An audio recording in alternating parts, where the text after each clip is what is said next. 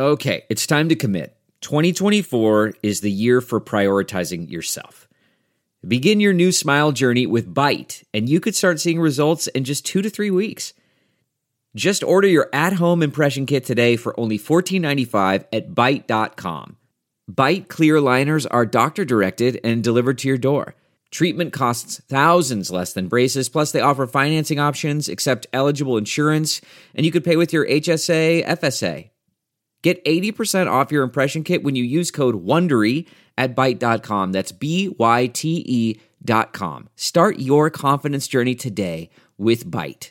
Previously on the Mike Wise Show. Darlene, you just described this entire show. This is the best of Mike Wise 2.0. That's right.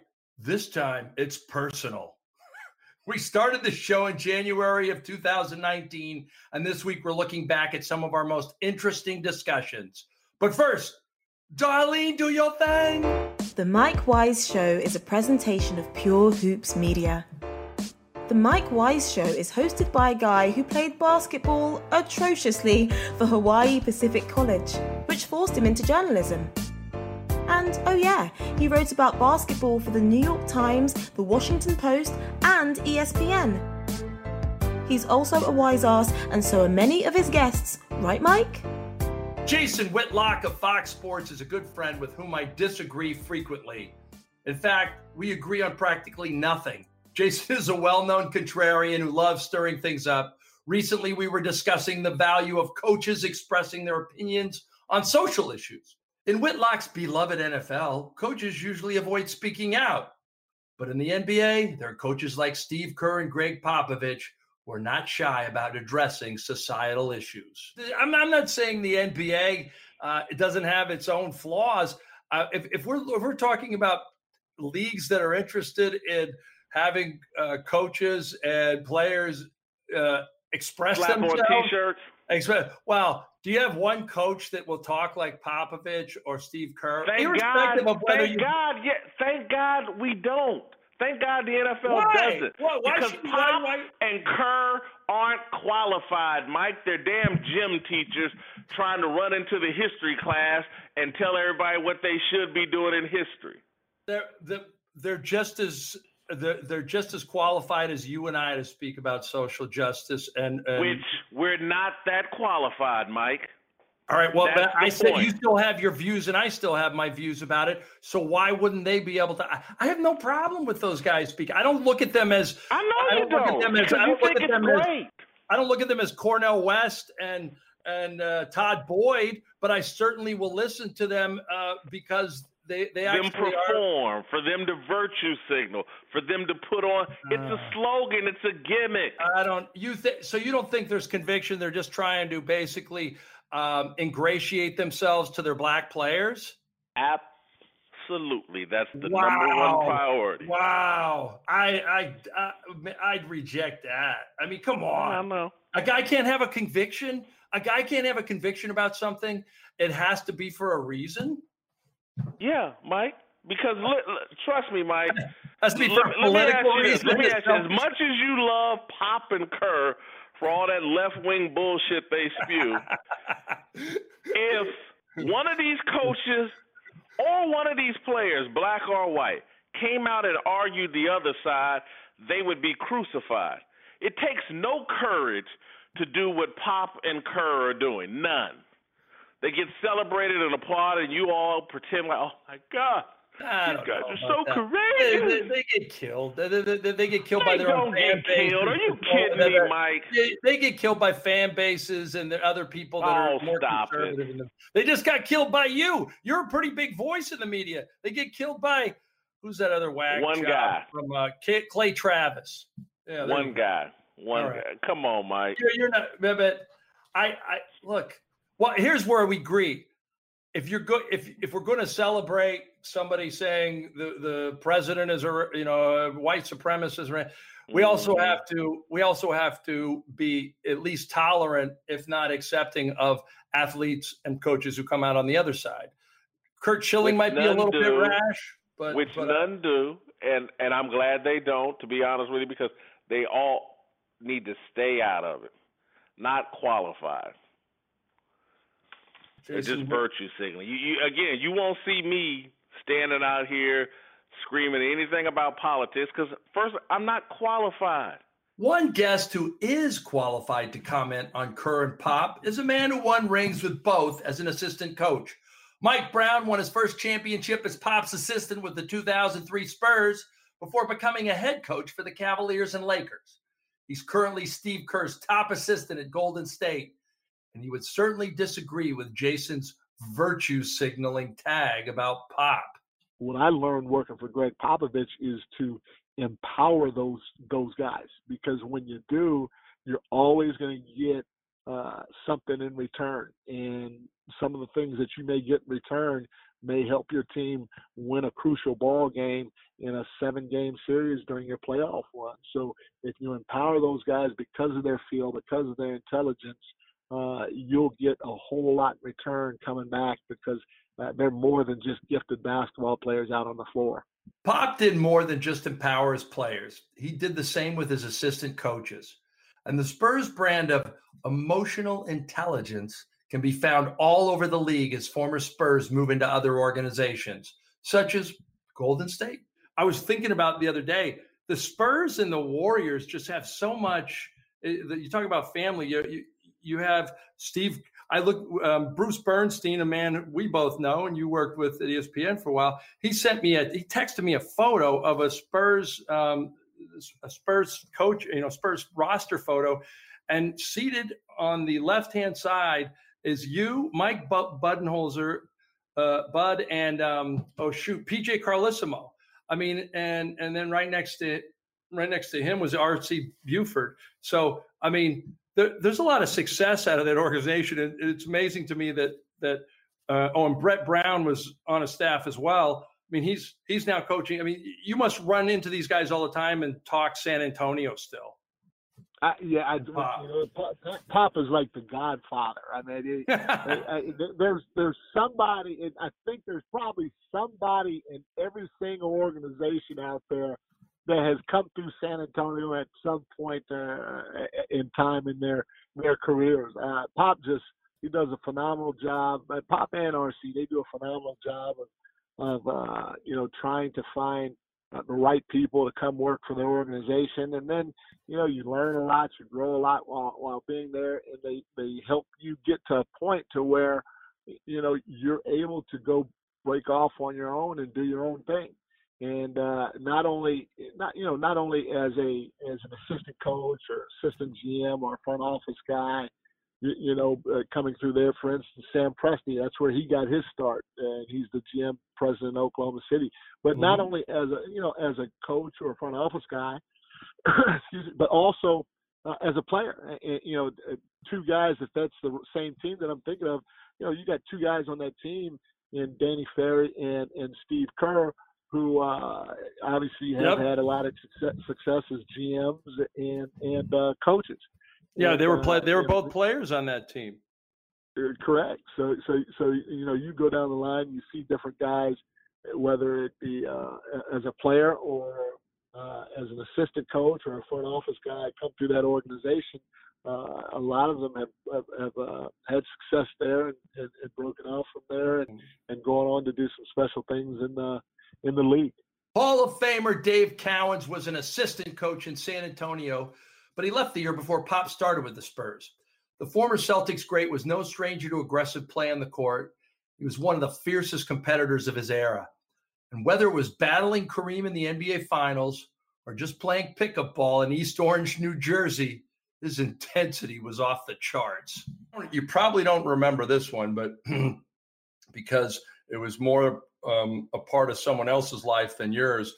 But um, when I was writing Shaquille O'Neal's autobiography and uh, basically ghostwriting it for him about 20 years ago, um, I spent a lot of time in Apopka, Florida with his parents, including his stepfather, Phil Harrison.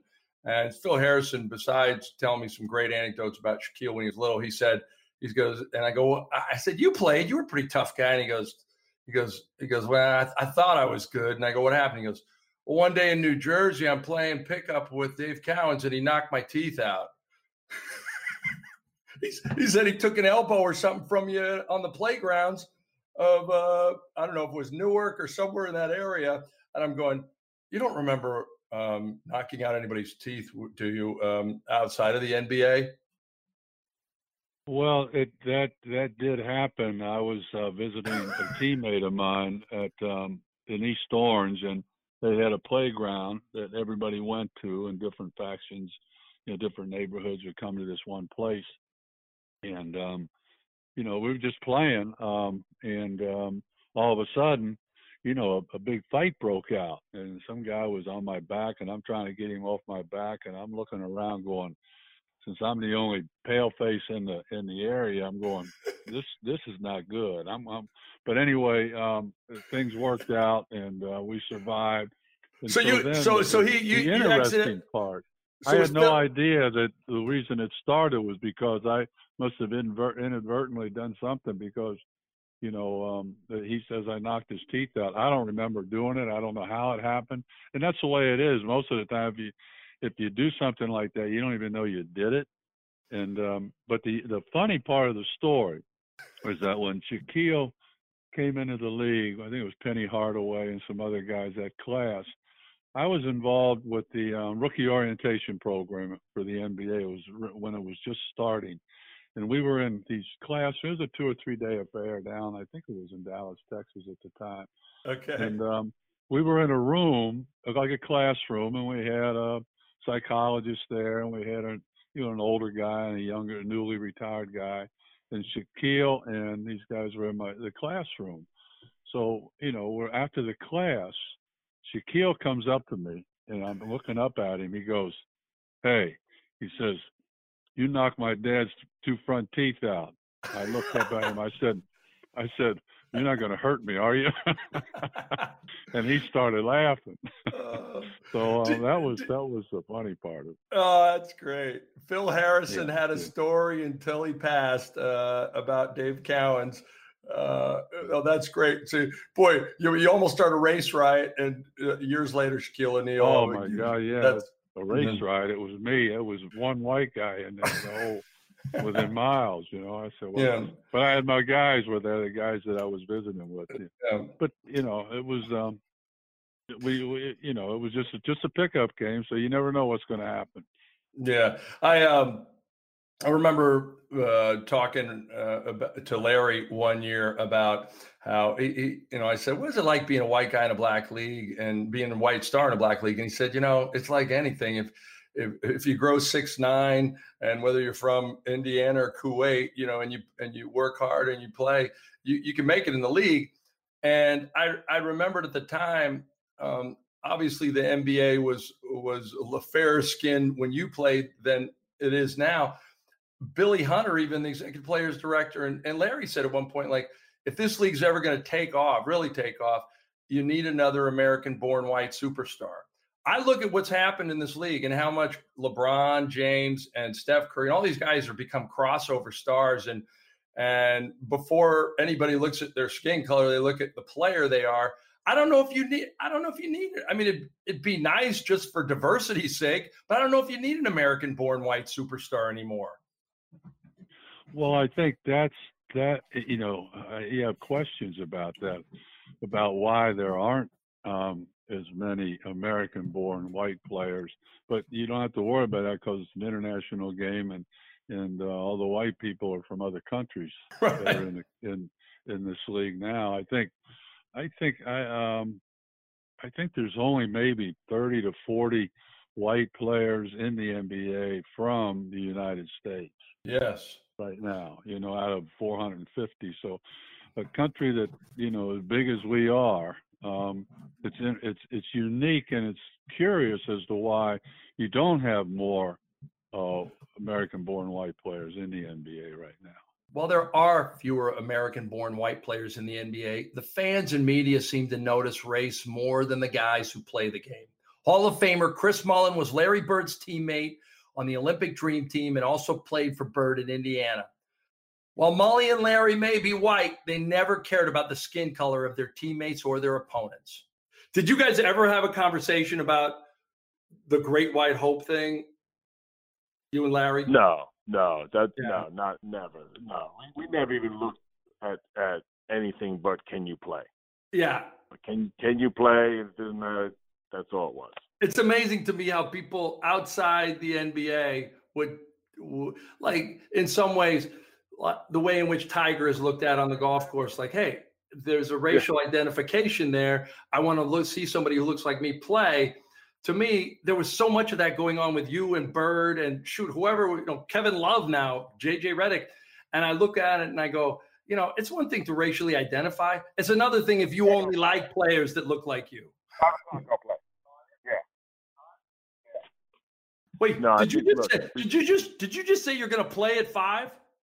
Yeah, I'm, I'm, I live on a golf course. This guy just pulled up. Oh. He hit a ball in my he hit a ball in my front yard. He, he says, "You're gonna play that guy? Yeah. When the sun goes down, I'm gonna play. Yeah, I'm gonna play." That's just that's, a, that's, just disappointing to me, Mully, because I thought you were saying I thought you were gonna get into a run. It's gonna be the three on no, three heck no.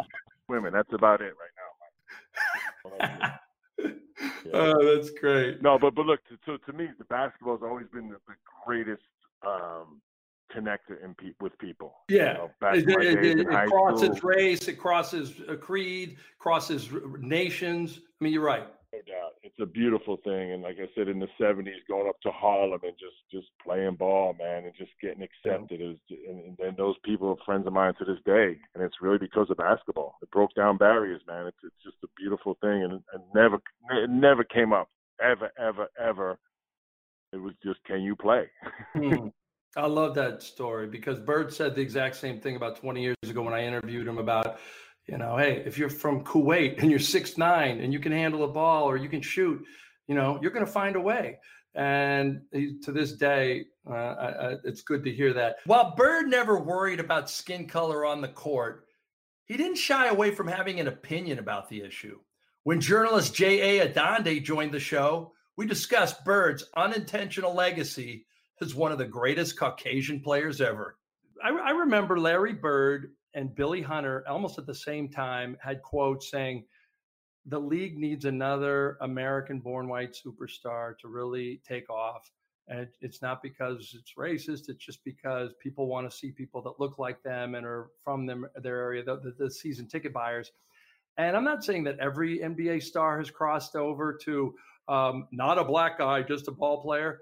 But I, I do feel like we, you know, they're the, the, the greatest whatever white star I can think of that's from America now. I mean, JJ Redick, Kevin Love, maybe uh, uh, Gordon Hayward. I mean, I don't think, and those guys aren't even like in the top 15 players. So I guess what I'm getting at, getting at is, do we even need? Have we gone? I'm not. I'm not saying the rate the that anything in America is post-racial. That's the worst term of all. But are we past the notion that we need an American-born white superstar for for the NBA to thrive the way it did in the Bird Magic Michael days. Um, I, I think I think we bought into these guys so much that it doesn't matter. I think Larry Bird's greatest legacy is that we don't need another Larry Bird right now. We absolutely ah, needed good. him in the 1980s. Absolutely. That you know, it, it's funny. People say Magic, and and I've I, I bought into that too, and I came up with that, and you know, I was raised on that Lakers Celtics rivalry and Magic and Bird and it was always Magic and Bird, Magic Bird. And really, the more I think about it, you needed Bird, right? If if it was mm-hmm. Magic versus Jordan, I don't think you would have had the success that the NBA enjoyed in the '80s and the foundation that was laid for today if if it had been two two African American players. But the fact mm. that Larry Bird was white, American born, was you know multiple MVP and a champion, the league needed that at that time. And um, I think basketball fans have evolved past that. It, you know, the the league will be fine without another Larry Bird coming around. I think it could go to new heights. It, it could go up a level. I think if we yeah. were to have another one, but the the very existence of the league, which maybe the existence wasn't threatened, but it, it was certainly on the ropes hmm. before mm. they got there. Remember, the the games were on tape delay, right? Shown oh, the NBA finals yeah. are being shown at 10:30 p.m. on tape delay. No, um, you know, yeah. and, and you wouldn't have had this this boom that you've had. And I, I think we've gotten to the point now where you know, like a, a Jokic can be embraced. Um, you know, look at Dirk Nowitzki's popularity in Dallas. Um, and how many athletes in Dallas do you think are more popular than Dirk Nowitzki right now, even though he's born in Germany? Um, but he's like he's one of them. Dirk Nowitzki is the greatest Dallas Maverick ever. He just completed a 21 year NBA career, all with the same team. During his final 11 years, his head coach was Rick Carlisle. They won the 2011 NBA championship together. And if you ever wondered how important a player can be to a coach beyond the wins and losses, just listen to Rick talk about Dirk. I'd be remiss if I didn't ask you about Dirk and just what what the post Maverick like post Maverick Dirks are going to be like. I, I, just remember being you guys coming to town to Washington and you spoke so fondly of him. And I remember whatever he said, I just remember thinking, this is it. I knew it was it. He hadn't announced his retirement yet, but I just the way things were winding down, there was a genuine affection on both your parts. And there was a sort of like, we know this is going to be probably the end of the run. What are you what are you going to miss most?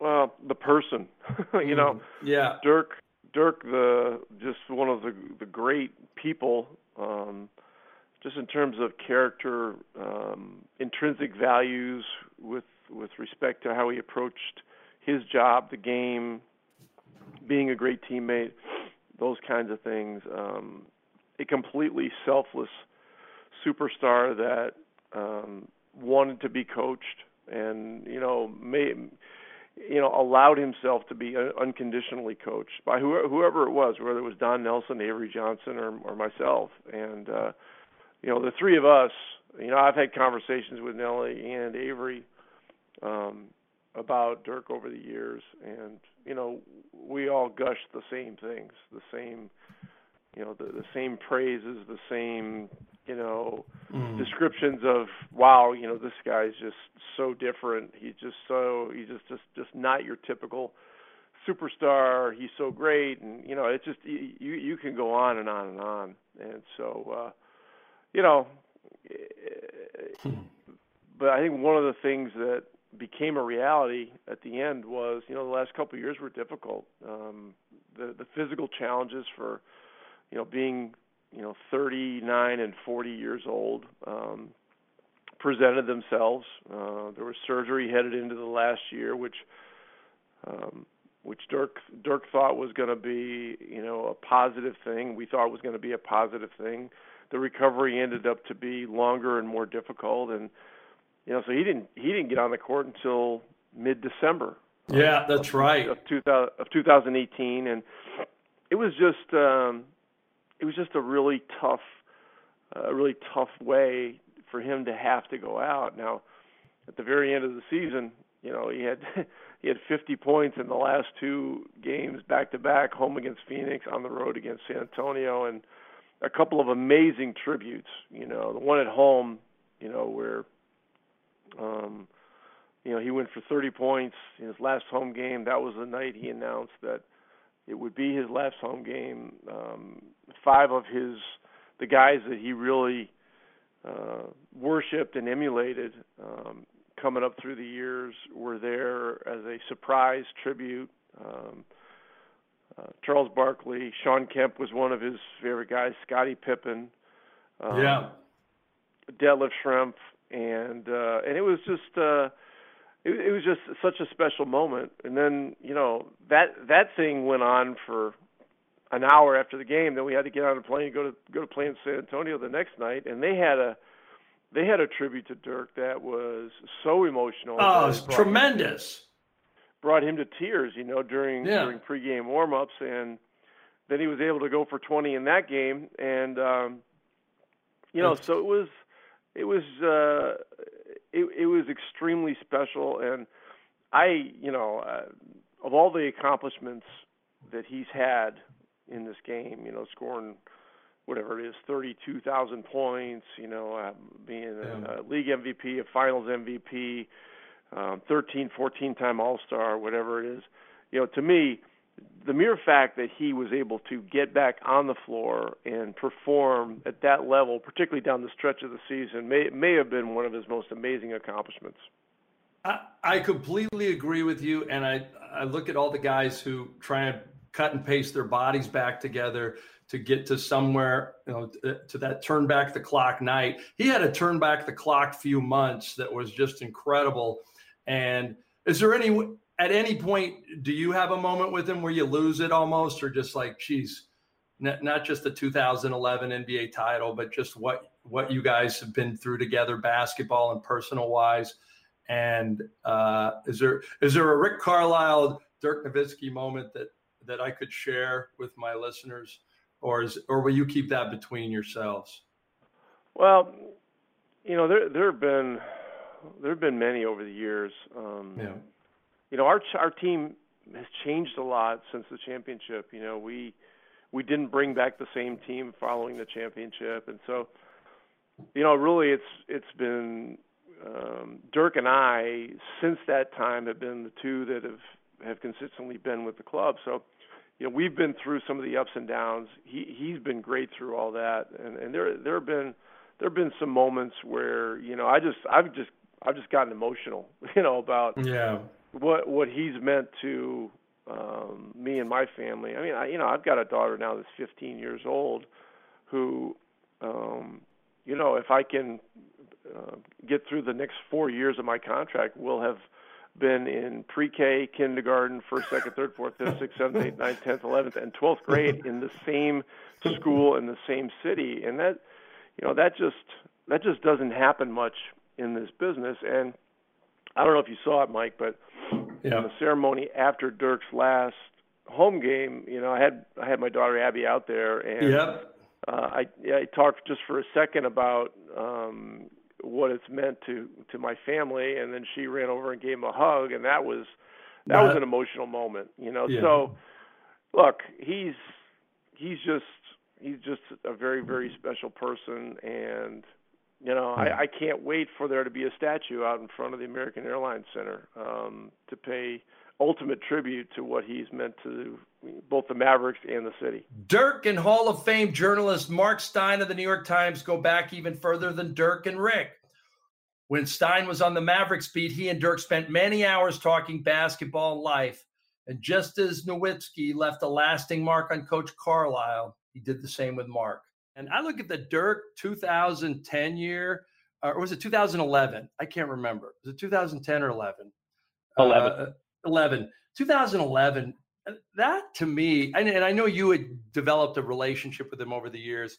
That was a special championship to witness because one, you really liked some of the people involved, but two, it, that was the year to get LeBron. Like they were not quite there yet. He was still having a confidence meltdown in the in the in the crucible of his career, and it was and Dirk just like I mean I don't think people remember Dirk's finger was messed up in that series. I thought they were done after like game two or something, and uh, and for them to come back and win that, I don't know. That must have been one of your most satisfying finals to cover. Well, he's you know he's someone obviously that I covered literally from his very first dribble in the NBA, and honestly, even before that, you know he was drafted the Mavs acquired Nash and Nowitzki on the same day in '98. Then there was a lockout, and Dirk stayed in Germany, and I actually went to Germany to watch him play for his hometown club team before he even got to Dallas. So when you cover someone that when you cover someone that long, and look, you you know this, I know you've done it in your career on various stories. When you go to someone's hometown and go all the way to the roots of where their career started, it just it changes your perspective on that player. It changes your relationship with the subject. So obviously, there's no one probably in my life that I will cover from closer range than Nowitzki. But yeah, I mean that that team, like you said, you know, in my time covering the league, you know, I felt like the ninety the first Rockets championship was a team and mm. a lot of very good role players. I think that's what the Mavericks were in 2011. The Pistons you know they they were you know maybe they didn't have a superstar per se, but man, their you know their their top five or six players were really really good. And I think the same thing with the Raptors. You know, there's there's Kawhi obviously on his own planet, but Lowry's an all-star. Gasol's a pretty recent all-star. They're they're a much they're a much better group than advertised. They're they're way better than we thought even when the finals started. Mm-hmm. I, I, I agree, and the I don't know. I was jealous because Dirk Nowitzki is from my mother's hometown, Würzburg, and I um, and I'd been there many times, and I remember seeing your reports from over there. And I think Rick Bucher went over eventually as well. And I always thought, you know, if you're going to go to Germany and you're going to uh, meet a guy's family and everything else, and he just he never had any big time about him too. I just I, I think oh, Dirk no, is first, one of the, the most most solid people I've ever met. When I went there, he I mean, just to show you just how sheltered a life he had lived to that point. So he's 19, mm-hmm. and I said, "Let's let's go eat. Let's go somewhere and eat." He didn't have a favorite restaurant. We drove around. We drove around in his Volkswagen Golf for like 45 minutes. Wait, wait, he's 6'11, 7 feet. How does he how does he drive a Volkswagen Golf? That's all he had. That's wow. what he had. And and uh, we drove around for a good 45 minutes until he finally remembered the restaurant that they took the Nelsons when they made their trip to go to, to Würzburg and convinced his parents to let him come straight to the NBA. So we ended up at that same, at that same restaurant. And then I said, "Okay, I'm here. I need to talk to your parents." And the parents didn't want to talk to me either. so uh, luckily, luckily, I talked him into it. But that was uh, yeah. that was an in, that was an interesting tip off to covering Dirk Nowitzki. Dirk was a great player, while Jeff Van Gundy is a great coach and broadcaster. Jeff also attended Yale University as a freshman. And legend had it that Van Gundy almost dated a very famous movie actress while both were on Yale's New Haven, Connecticut campus. But does the reality match the myth? Did you ever go out with Jodie Foster, the actress? No, I choked. I choked what, at Yale. So I had my chance. I had my chance, and I blew it. And like uh, she went on the Rich Eisen show recently to promote a film, and Rich Eisen brought that up to her, and she said, "Jeff Van Gundy, not memorable." Crush me, crush me. People, people, people don't know the story. Jeff Van Gundy was uh, was accepted to Yale because it shows you how smart he is. He um, he was a classmate with Jodie Foster. He was, I believe, in the same dorm, and I think that you and your dorm mate or your dorm room crowd of guys decided, all right, we're going to put in a hundred bucks each and see who gets to have the first date with her. Because at that point she'd already been a taxi driver. She was a famous actress and she was beautiful and gorgeous and smart. And you're walking tell me tell the story about you have your shot. You're walking by the popcorn machine. Yeah so uh, we all lived in a freshman quadrangle huge at yale and uh, in that freshman quadrangle there was uh, a great candy shop right at the front. So I was coming back from the gym, and then right down the street, all these sirens came.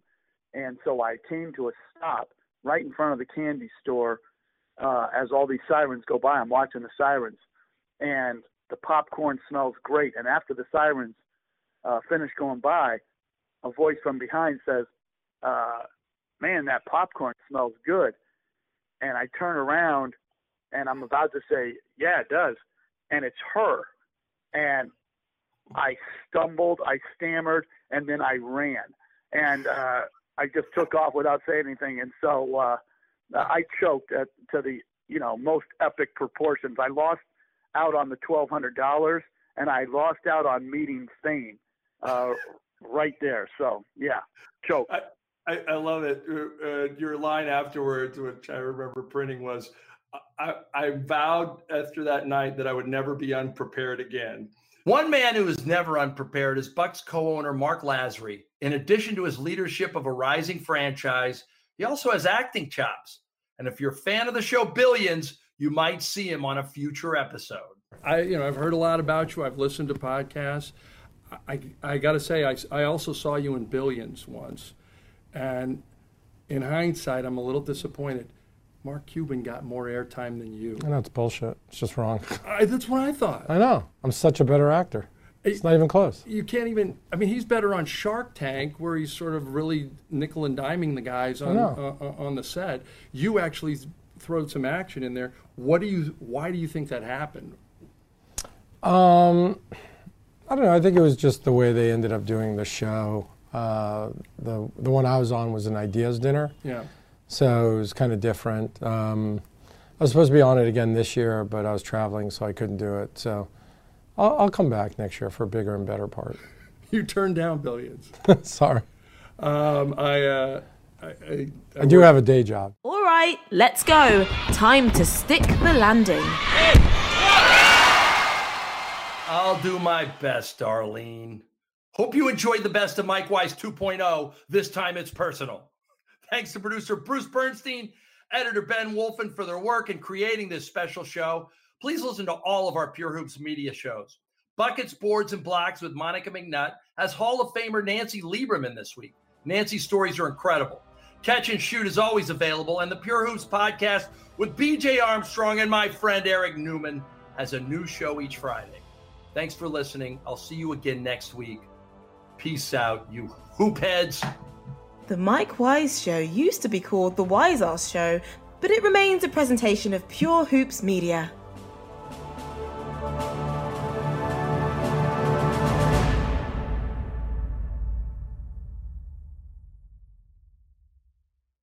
Save on Cox Internet when you add Cox Mobile and get fiber powered internet at home and unbeatable 5G reliability on the go. So whether you're playing a game at home, yes, cool, or attending one live, no! you can do more without spending more. Learn how to save at cox.com/slash internet. Cox Internet is connected to the premises via coaxial cable. Cox Mobile runs on the network with unbeatable 5G reliability as measured by Ookla LLC in the U.S. to H2023. Results may vary, not an endorsement. Other restrictions apply.